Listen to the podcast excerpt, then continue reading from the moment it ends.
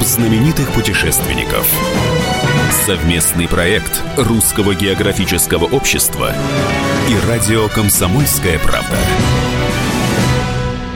Здравствуйте, уважаемые радиослушатели. У микрофона Евгений Сазонов. А значит, в эфире совместная программа Русского географического общества и радио «Комсомольская правда» «Клуб знаменитых путешественников». С незапамятных времен многих исследователей манил загадочный волшебный Тибет. Какие тайны скрываются за стенами буддийских монастырей? Правда ли, что чудодейственные лекарства тибетской медицины способны вернуть человека с того света? Написаны ли заранее страницы нашей судьбы?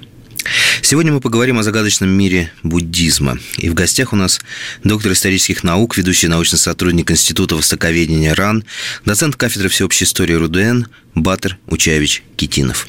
Человек, который много путешествует по Востоку, полгода прожил в тибетском монастыре и даже лично знаком с Далай-ламой. Но об этом он расскажет сам после традиционной рубрики «Новости РГО». Клуб знаменитых путешественников – Экспедиция РГО обнаружила неизвестный фьорд на острове Ушакова. Совместная экспедиция РГО и Минобороны России на архипелаг Северная Земля организована в рамках одного из этапов экспедиции «Помни войну». Исследователи ищут суда, затопленные в годы Великой Отечественной. Подойдя к острову Ушакова, исследователи обнаружили необозначенный на картах фьорд, уходящий на километр в самое сердце ледяного купола. Он очень красив, и в нем много маршей. Если фьорд не разрушится в течение длительного времени, за ним будет закреплен статус нового географического объекта. В музее-заповеднике Абрамцева 8 октября отметят 200-летие со дня рождения Ивана Аксакова. Известный публицист, поэт и общественный деятель активно сотрудничал с Императорским русским географическим обществом. За исследования в области экономики и статистики в 1853 году он был удостоен Константиновской медали. Гости мероприятия в знаменитой подмосковной усадьбе смогут посетить лекцию и недавно открытую выставку. Вход туда бесплатный, но по предварительной регистрации. Thank you. Русское географическое общество начинает прием заявок на присуждение именных стипендий РГО за успехи в образовательной, просветительской и общественной деятельности в сфере географии и смежных наук. Регистрационную форму участника необходимо заполнить до 1 ноября. К участию в конкурсе приглашаются молодые люди в возрасте от 18 до 35 лет. Победители конкурса получат именную стипендию в размере 250 тысяч рублей. Заявка должна содержать описание общественного проекта, реализованного в 2022-2023 годах. Клуб знаменитых путешественников. Итак, в гостях у нас доктор исторических наук Батыр Китинов, путешественник, исследователь, ведущий специалист в России по буддизму, человек, который жил и учился в тибетском монастыре и даже лично встречался с Далай-ламой. Справка. Батор Учаевич Китинов, доктор исторических наук, ведущий научный сотрудник Института востоковедения РАН, доцент кафедры всеобщей истории РУДН, автор более 120 статей и тезисов, шести монографий по истории и современному состоянию буддизма. Работы издавались в России, Великобритании, Венгрии, Индии, Китае, Монголии, Непале, США, Франции и ФРГ. Основной автор учебника по основам буддийской культуры для начальной школы. Соавтор учебников для школьников и студентов по истории и культуре религий. Преподает в высшей школе более 20 лет. Сфера интересов – история буддизма у кочевников, тибетский буддизм, буддизм в России и Центральной Азии, религия и политика, проблемы идеологии идентичности, буддийская религиозная культура, взаимодействие цивилизаций. Любимая цитата – выражение Далай-ламы XIV. «Счастье – это способность мыслить и жить в мире со своими мыслями». Клуб знаменитых путешественников – Батручач, ну, меня интересует прежде всего ваше путешествие, скажем так, в поисках учения, в поисках истины. Вот, а правда ли, что вы прожили определенное время в буддийском монастыре? В 92 году осенью я выехал на обучение в Индию. Это город Карамсала. Там находится резиденция Далай-Ламы 14 -го. И оттуда уехал весной следующего года. То есть это был один академический год, ну, учебный год, получается. И там действительно по первоначалу, приехав туда, никого не зная, собственно, сама история, знаете, такая получилась, столь же такая по-своему уникальная, наверное. Мой научный руководитель моей кандидатской диссертации, я тогда был аспирантом. А, кстати, я тогда еще не был аспирантом, даже я сдал экзамены вступительные и уехал. в Индию. И туда мне пришло, не помню, письмо, видать, или телеграмма, что я принят в аспирантуру. Так вот, мой научный руководитель тогда был, э, академик РАН, Григорий Максимович Бункартлевин известный индолог, известный будолог. Вот именно он, я бы сказал, настоял на том, чтобы обратиться к его святейшеству Далай-Ламе с просьбой обучаться у него. Я тогда, для меня, знаете, это было э, и неожиданно, и даже непостижимо как-то, ну как это так, кто я такой, да, и кто такой Далай-Лама, и я хочу о нем, у него что-то просить. Ну вот он меня убедил, я написал письмо, прошел положительный ответ, и вот я осенью туда отбыл. Как я сказал, я там никого не знал. А вот а что вы написали в письме? Как оно выглядело? Э, насколько я сейчас помню, письмо было подписано, видимо, все-таки Григорием Максимовичем. Речь шла обо мне, что я являюсь представителем Калмыкии, что я родом из Калмыкии, что я изучаю в ИСА буддизм, имеется в виду индийский и тибетский в том числе, и что мне необходимо познакомиться с источниками, подучить язык, в том числе познакомиться с живой традицией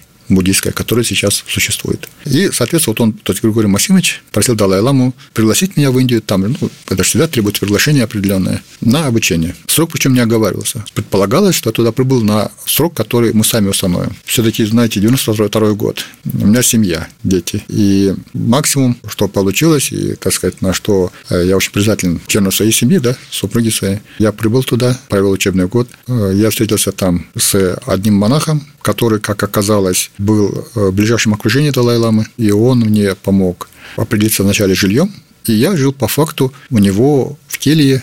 То есть это такая, знаете, отдельная комната. Это, конечно, не та келья, которую мы представляем, там, как средневековая, знаете, ну, такая, да. вот, свечные огарки и так далее. Нет, но, тем не менее, это была комната прям, прям в монастыре самом. Там действительно я прожил одно время, и после того, как познакомился там с другими ребятами, которые обучались, я попросил их подыскать мне еще жилье другое. Все-таки это жилье монаха, да, а он сам ушел в другое место, пока я То там есть уже уступил вам, получается? Да, он уступил, и он не настаивал, чтобы я как-то срочно уходил, но я понимал, что это не совсем хорошо жить, тем более там, ну, ну монахи живут, но я же не совсем монах. Вы помните первое чувство, когда вот вы как бы переступили порог? Что-то почувствовали особенное? Или же так все, все настолько было немножечко в суете, что и не запомнили? Вы знаете, тут что еще смешалось? Во-первых, Индия была первой страной вообще, куда-либо я когда ага. вылетел, да, первая заграничная страна. Я же прибыл вначале в Дели кстати сказать, я остановился в резиденции корреспондента и Тартас. Ага, вот как. Да, ну, понимаете,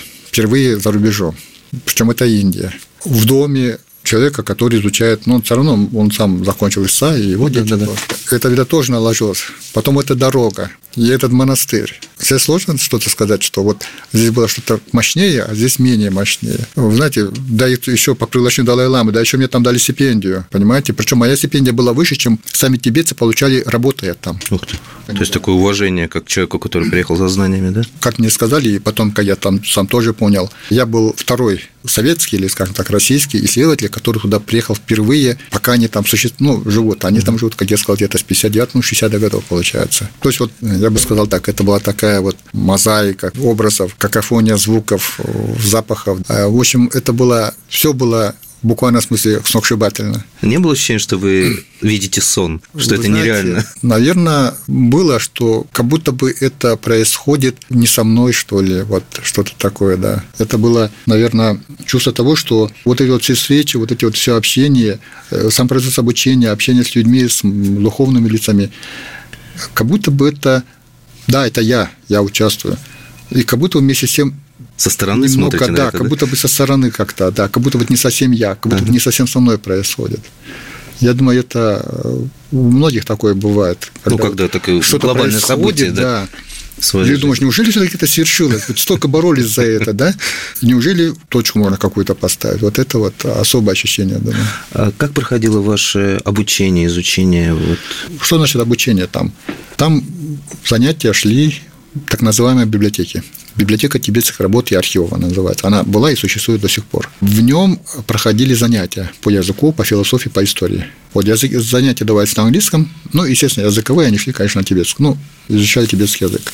Но это была только одна сторона обучения, потому что была другая сторона. Она была по-своему индивидуальная, что ли. То есть я ходил на отдельные беседы к известным духовным деятелям, известным ламам, да, как их называют высокие или высокопоставленные ламы. Я встречался э, с учеными, которые туда приезжали со всего мира. Я общался с ними, набирался от них знаний.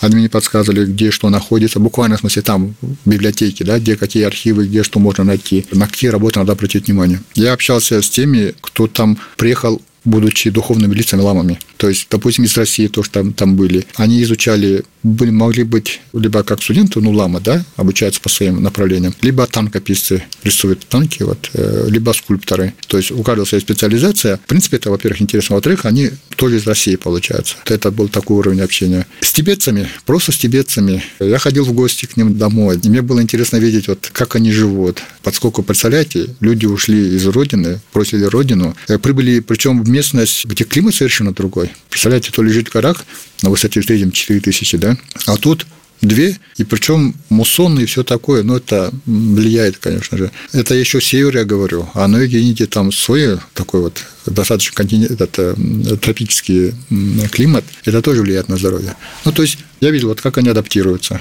как они взаимодействуют между собой, э, с внешним миром. Мы ненадолго прервемся. Напомню, что в эфире работает совместная программа Русского географического общества и радио «Комсомольская правда» «Клуб знаменитых путешественников». У микрофона постоянно ведущий Евгений Сазонов. А беседуем мы сегодня о загадочном мире буддизма. И в гостях у нас доктор исторических наук Батар Китинов. Человек, который много путешествует по Востоку и даже полгода прожил в тибетском монастыре. Скоро вернемся.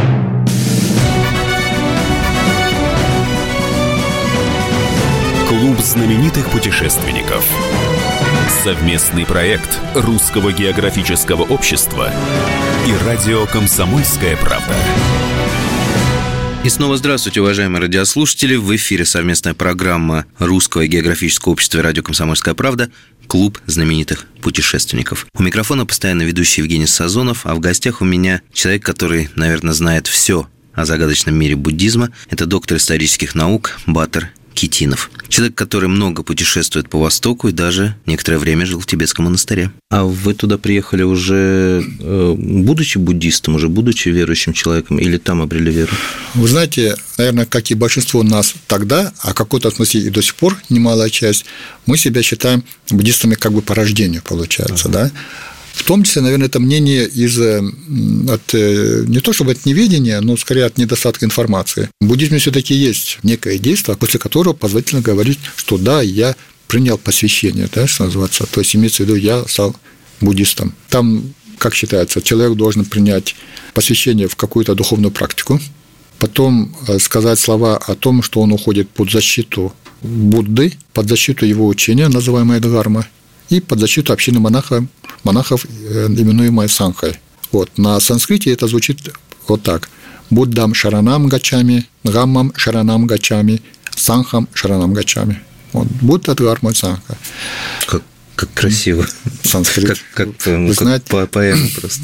Вы знаете, специалисты говорят, что отчитывайте до трети э, слов э, употребительных таких вот, которые в обороте слов. В славянских языках они имеют санскритские, имеют много общего с санскритом. Mm.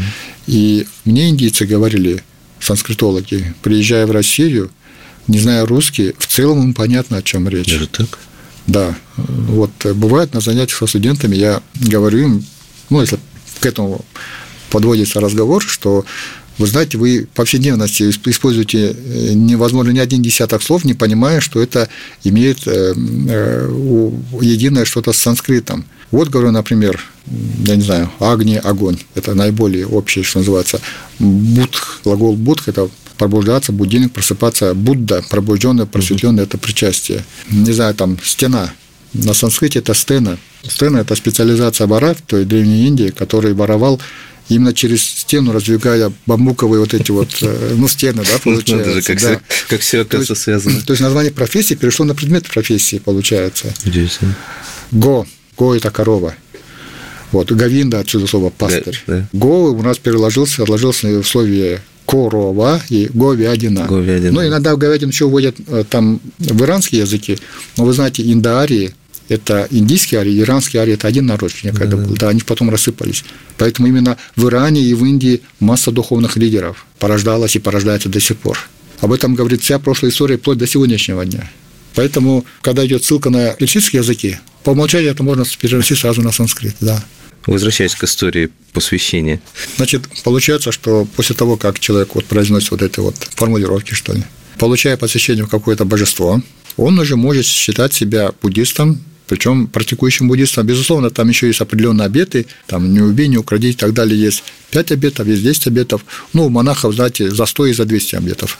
Я э, туда поехал, видимо, все-таки не будучи таким полноценным, ну, как сказать, не будучи посвященным, получается, буддистом. Поэтому там я нашел себе духовного учителя, который мне дал вот, соответственно, божество, с которым устанавливается определенная связь, получается. Он дал мне тибетское имя. Это тоже практика такая, давать духовное имя. Его можно назвать?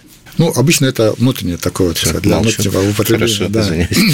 Вы знаете, вот по сути любой, ну как сказать, это не то, что по сути так оно и есть. Любой человек, который связан с религией, причем не обязательно буддизм, не только о буддизме речь идет, у него есть духовное имя. Так что это, я бы сказал, обыденная практика. Таким образом, вот я получил посвящение, я обрел учителя, и я стал практиковать. Вы осознали, что жизнь изменилась, ну, как-то она обрела какой-то смысл новый, или у вас стало понимание, что вот есть как конкретный путь? Стало ли жить легче, скажем так?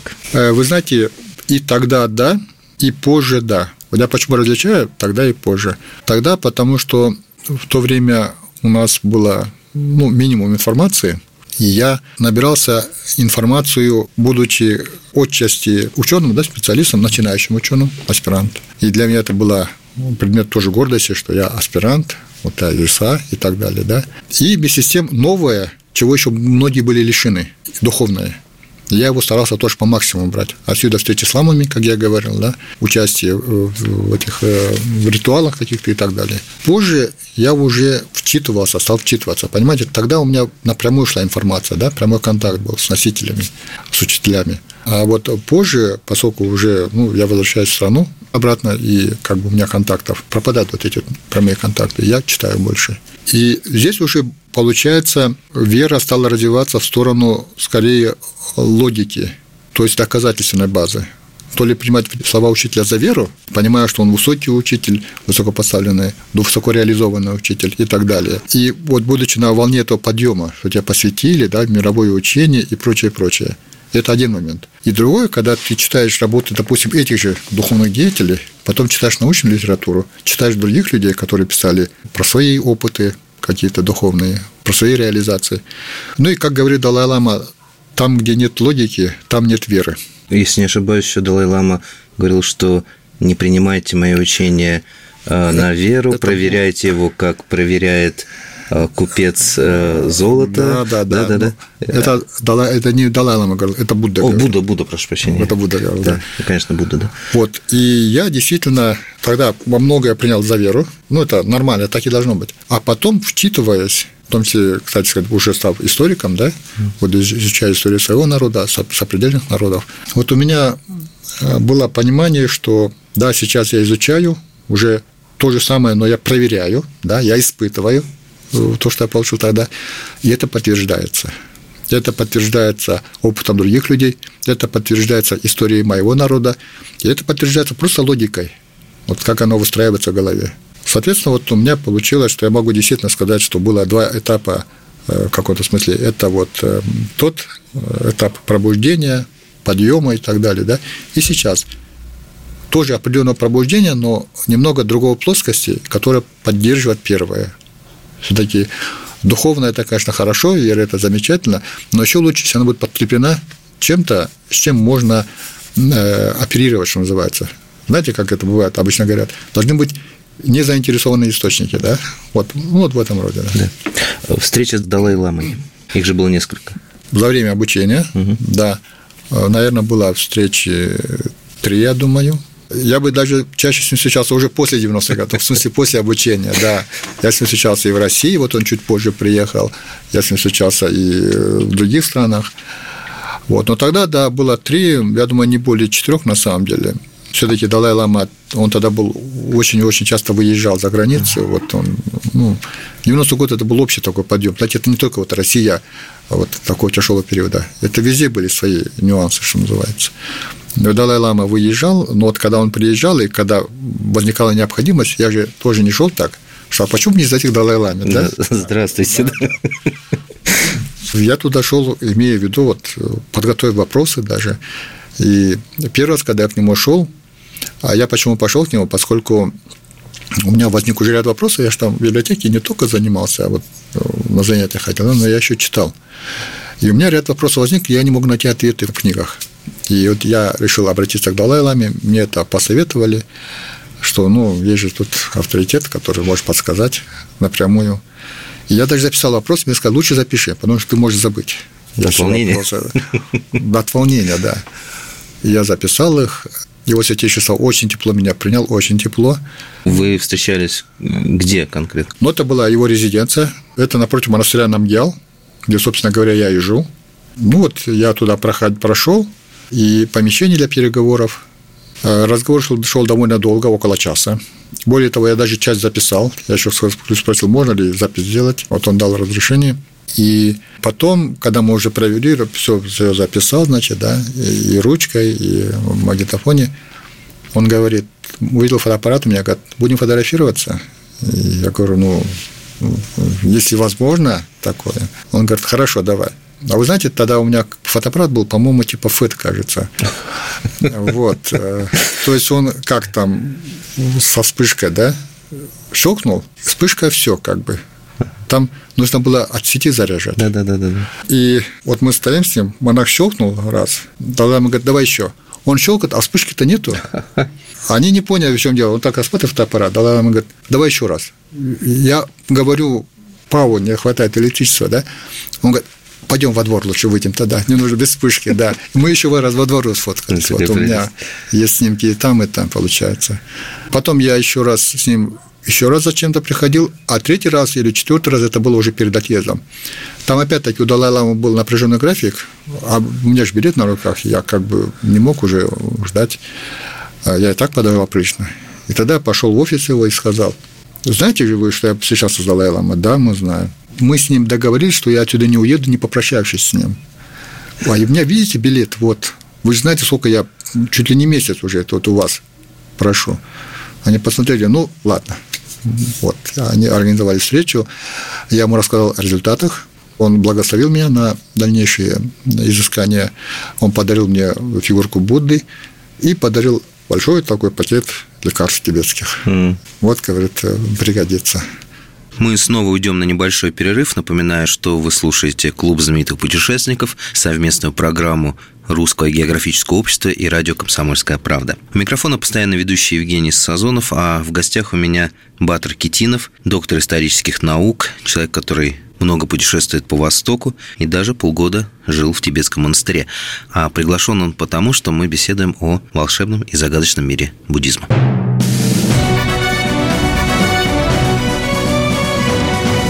Клуб знаменитых путешественников.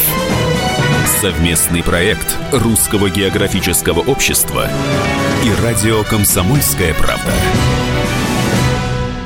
Клуб знаменитых путешественников возвращается в эфир. У микрофона вас встречает постоянно ведущий Евгений Сазонов и мой сегодняшний гость, который рассказывает нам о загадочном мире буддизма. Это доктор исторических наук Батер Китинов. Человек, который много путешествует по Востоку и даже прожил полгода в тибетском монастыре. Я там, кстати сказать, сильно болел. Я три дня не ел, не пил, не спал и ходить не мог. То есть вот так лежал. У меня, можно сказать, так ум за разум, что называется, ходил. У госпиталь был хороший, это был европейский госпиталь, там врачи были австралийцы.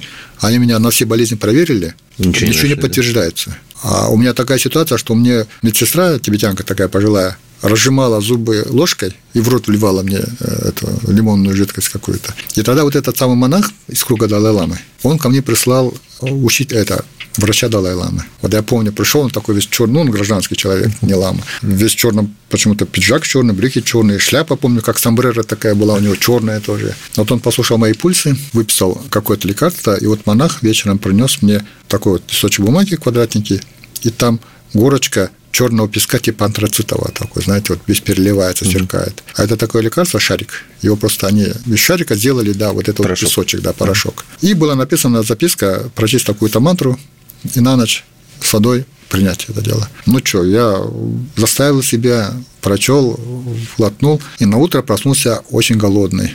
И там, ну, пока я болел, ко мне приходили мои земляки, и я попросил, что как нужно сделать. Я говорю, дайте мясо сварите, баранину сварить. Я просто вот хочу, я знаю, что меня это поднимет. Ну, баранину они не нашли, они нашли козлятину. Mm. Я, ну, козлятина тоже пойдет.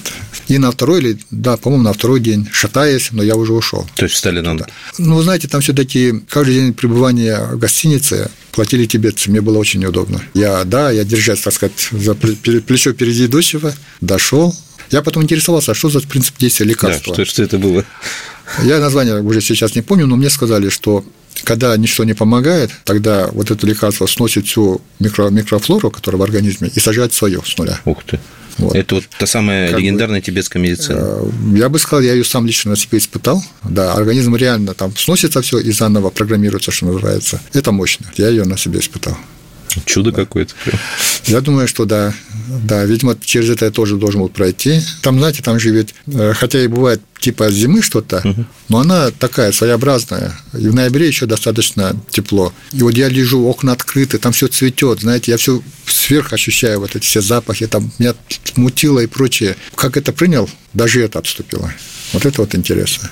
Какие-то вот подобные чудеса еще встречали в монастыре или в пределах своей работы, в путешествиях? Скорее всего, я о них, наверное, слышал, но, знаете, как Будда говорил, он очень не любил, когда творились чудеса. Он сам творил без проблем. И он призывал своих учеников не делать никаких чудес, поскольку такие, такого рода действия, считается, они э, не помогают людям в их мыслях на пути просветления, uh-huh. ну, о том, что надо, как надо жить, чтобы получить более благое перерождение, да? Но зато они привязывают к аттрактивам этой жизни, понимаете? И поэтому он запрещал это делать. Но про себя запрет на него не распространялся. И на самом деле он достаточно, достаточно часто творил то, что называется чудесами. Э, я слышал, в частности, я слышал, допустим, про то, что у короля Бутана где-то в 80-х годах, то есть лет там за 5-10 до того времени, скончался духовный учитель, это традиция кармы кагью, это несколько иная традиция, и что он был такой крупный, высокий, крупный, его под конец жизни два монаха только поддерживал, он мог ходить, да.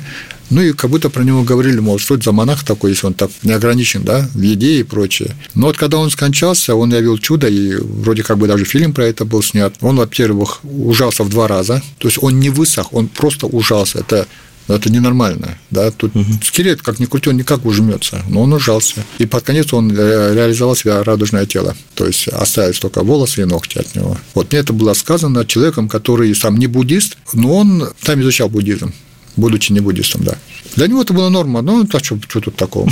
Да. Так что да, я, скорее всего, нечто подобное слышал, возможно, что-то я видел, но не помню, как-то вот, к сожалению, не зацепилось. А вот э, феномен ламы и Тигилова, это в буддизме как-то объясняется?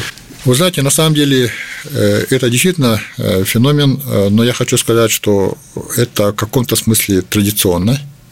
Да? Вот, в истории и тувинцев, калмыков, у тех же бурятов, монголов, вообще в буддизме это, ну, такое бывает – Такое бывает. В Тибете это часто. Ну, это по, по разделу чудес или это какие-то просто духовные практики? Это которые... духовные практики, это конечно. Духовная практика. Да, в конце концов, э, тот же Ламая Тегелов, он э, перед кончиной, он принимал некую пищу, это пища была, угу. это не какие-то секретные э, эти пилюли, да, это была пища, но которая позволяет физическому телу пребывать в физической среде. Угу. То есть одно дело, когда духовно человек настроен и так далее, реализованный и прочее. Но тело, по-любому, как ни крути, оно бренно. Чтобы оно было вечным, его нужно как-то бальзамировать, как, допустим, в Египте делали, скажем, да. И здесь нечто подобное. То есть это результат и духовной практики, и физической какой-то подготовки, угу. безусловно. То есть чудо, но которое подготовлено. Оно объяснимо. Объяснимо. Но для нас, обычных людей, да, это чудо, это феномен, это правда, так оно и есть. Возвращаясь к Далай-Ламе, если не ошибаюсь, была история, что вы встречались потом, э, вот э, после уже э, продолжительного времени, скажем так, разлуки, и он вас узнал.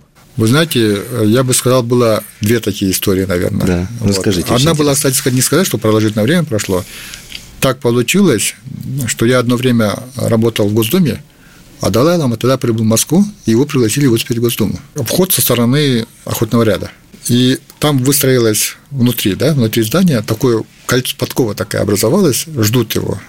А там вот как входите, здание, и прямо э, есть лестница в основной зал, что ли, получается.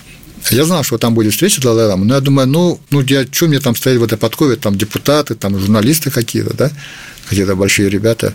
Я отошел в сторону вправо. Вот как зайти, я стал вправо, получается. Далай Лама заходит, и тут подходит к ним, к этой группе людей, э, кто-то подходит и говорит, туда не надо, какой-то, видать, малый зал. А зал находится как раз как зайти вправо, получается. И вы там стоите. Кольцо разомкнулось от подковы, да, Далай Лама идет, и я единственный стою у него на пути, получается. Интересно.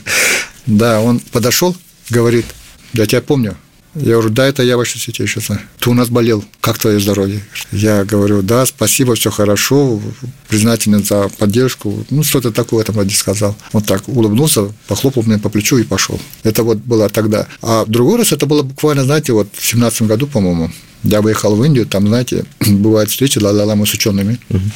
В данном случае была ученая встреча с учеными из России. Встреча происходила в Дели. Ну, я тоже попросил тибетских товарищей, чтобы встреча была, поскольку ну, давно не виделись, так сказать, и есть что задать, опять-таки, какие-то вопросы. Есть вопросы, да.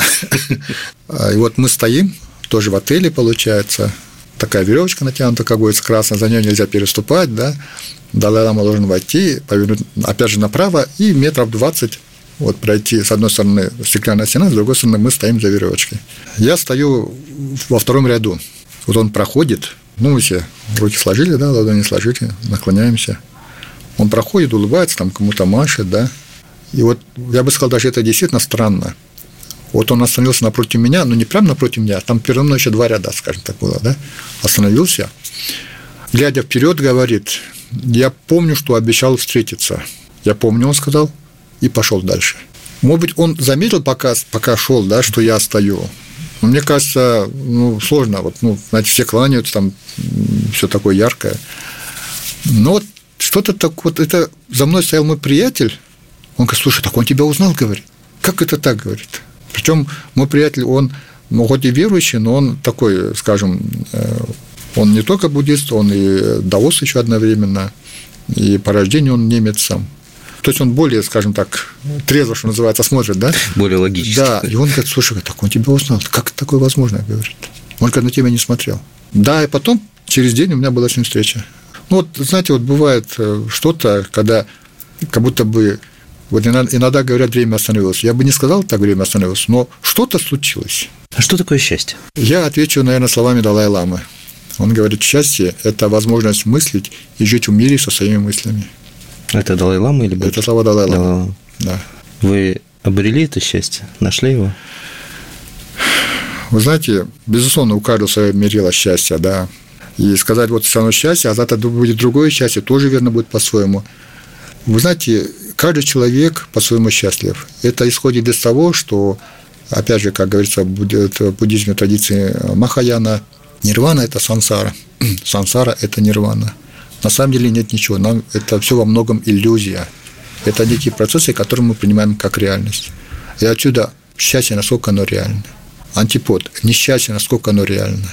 Если так получается, то мы все действительно живем уже в таком особом состоянии. Пусть это называется нирваническим состоянием, пусть это как-то называется по-другому, да пусть даже сансарическим называется. Мы это пока не осознаем, пока не случится нечто. Но это нечто обычно считается смертью, переход в другое состояние. Да? Мы находимся в одном состоянии. Мы в любом случае, если мы живем, мы существуем коги только сум, правильно? Мы уже счастливы. Другое дело, насколько мы это поймем, осознаем. Смерти нет?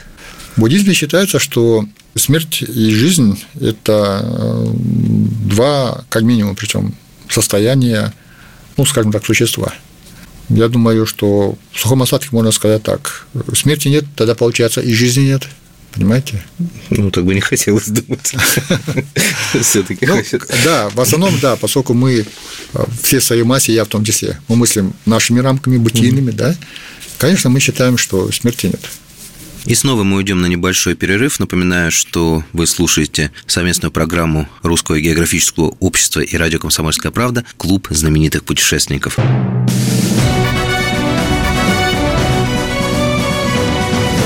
Клуб знаменитых путешественников. Совместный проект Русского географического общества и радио «Комсомольская правда».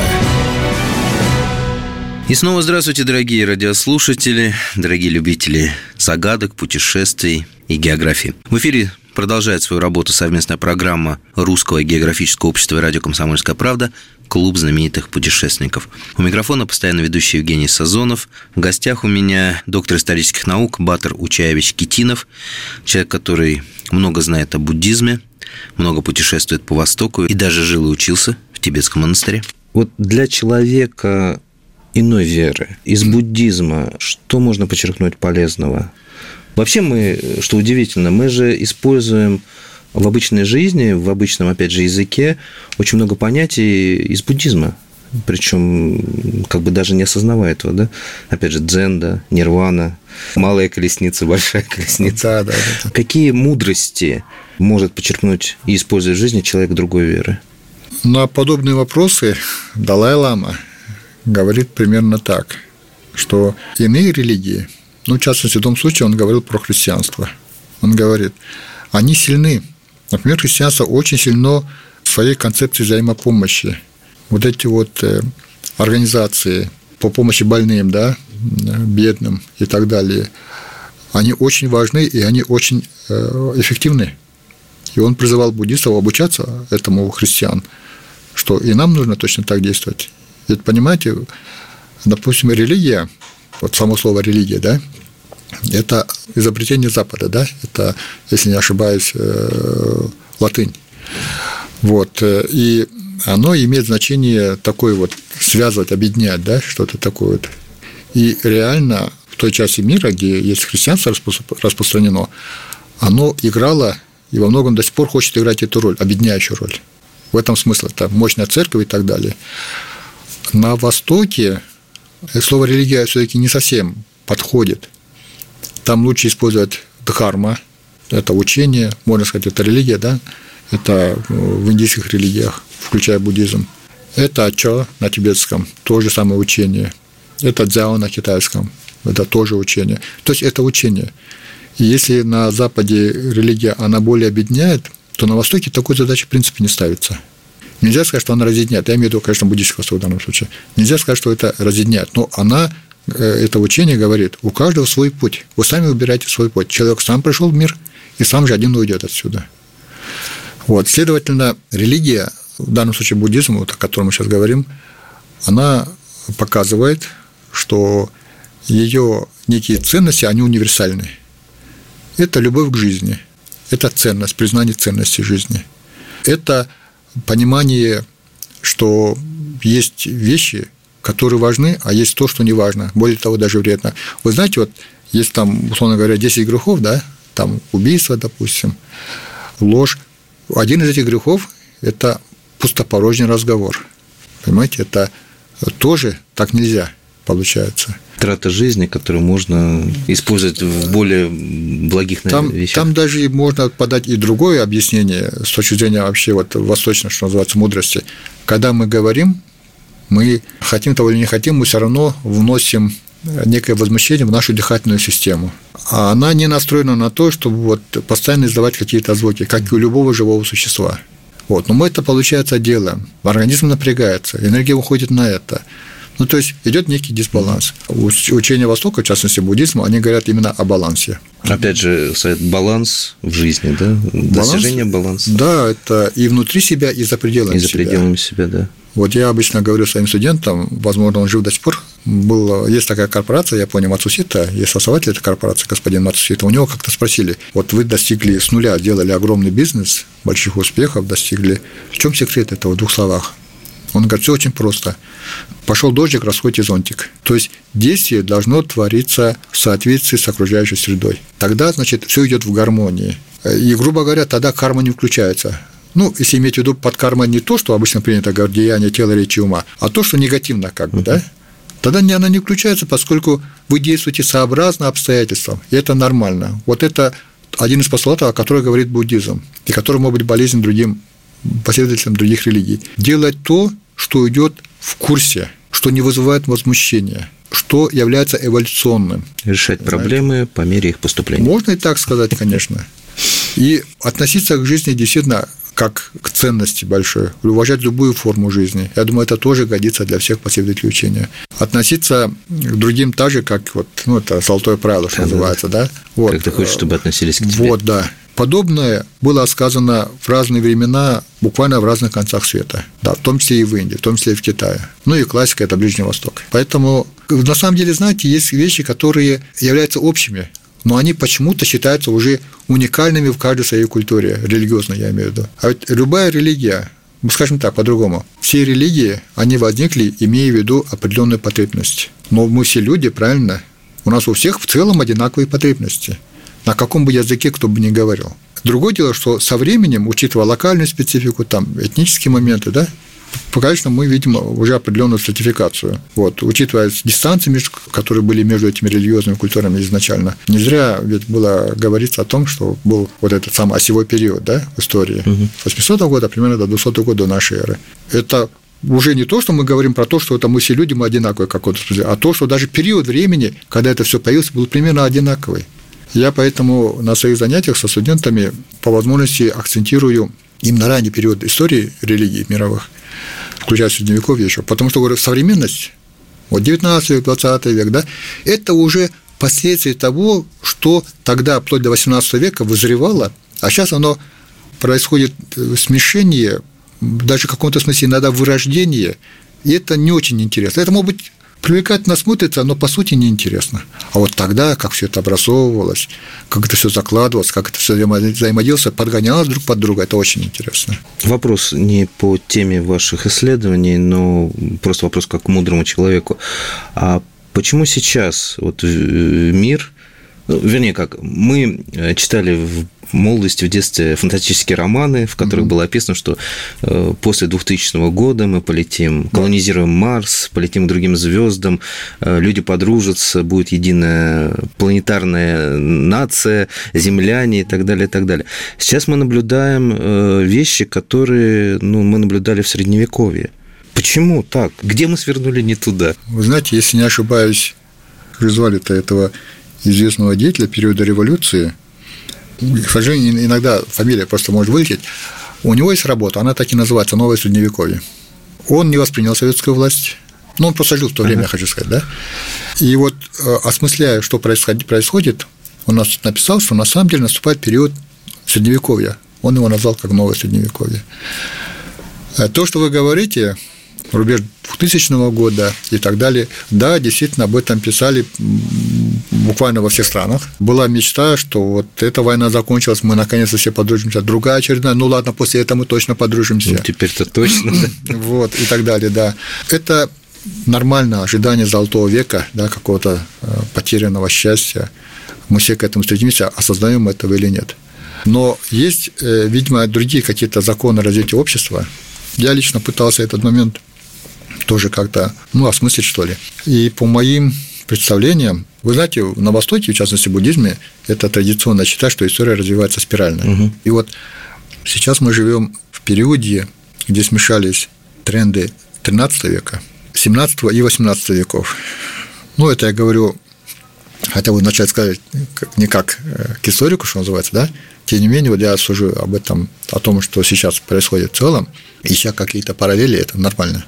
И сейчас я обнаружу не только параллели, но я вижу даже сам тренд современный, он развивается строго, как тогда. Ну, мы, а, мы обречены на вот эти вот спиральные развития. Постоянное возвращение? Да. Где нужно забить тот гвоздь, чтобы вот... Э, а это маловероятно, поскольку мы все yeah. хотим золотого века.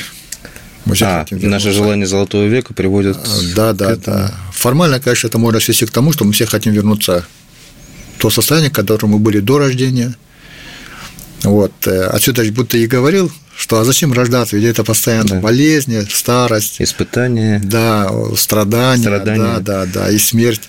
И вот мы хотим, не хотим, мы хотим оказаться в утробе матери. Тепло, есть все на месте, и ничто нас не беспокоит.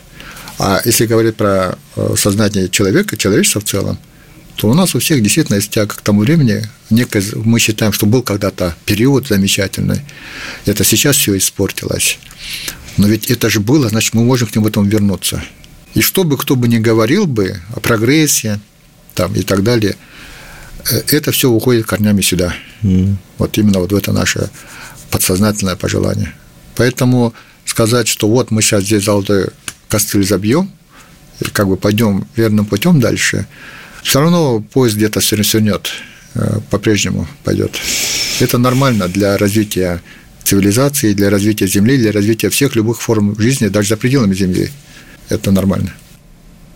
Ну, с одной стороны, конечно, печально это слышать, с другой стороны, опять же, возвращаясь к постулатам буддизма, мы сами выбираем свой путь и сами за него отвечаем. Совместная программа Русского географического общества и радио «Комсомольская правда» «Клуб знаменитых путешественников» подошла к концу. Сегодня мы беседовали о загадочном мире буддизма, и в гостях у нас был доктор исторических наук, ведущий научный сотрудник Института востоковедения РАН, доцент кафедры всеобщей истории РУДН – Батыр Учаевич Китинов. Человек, который много путешествует по Востоку, полгода прожил в тибетском монастыре и даже лично встречался с Далай-ламой. У микрофона работал для вас Евгений Сазонов, постоянно ведущий программы «Клуб знаменитых путешественников». Ну, что остается добавить, что мы увидимся ровно через неделю. А за эту неделю желаю вам путешествовать, открывать новые миры и, конечно же, изучать географию, царицу наук. Пока-пока. Клуб знаменитых путешественников.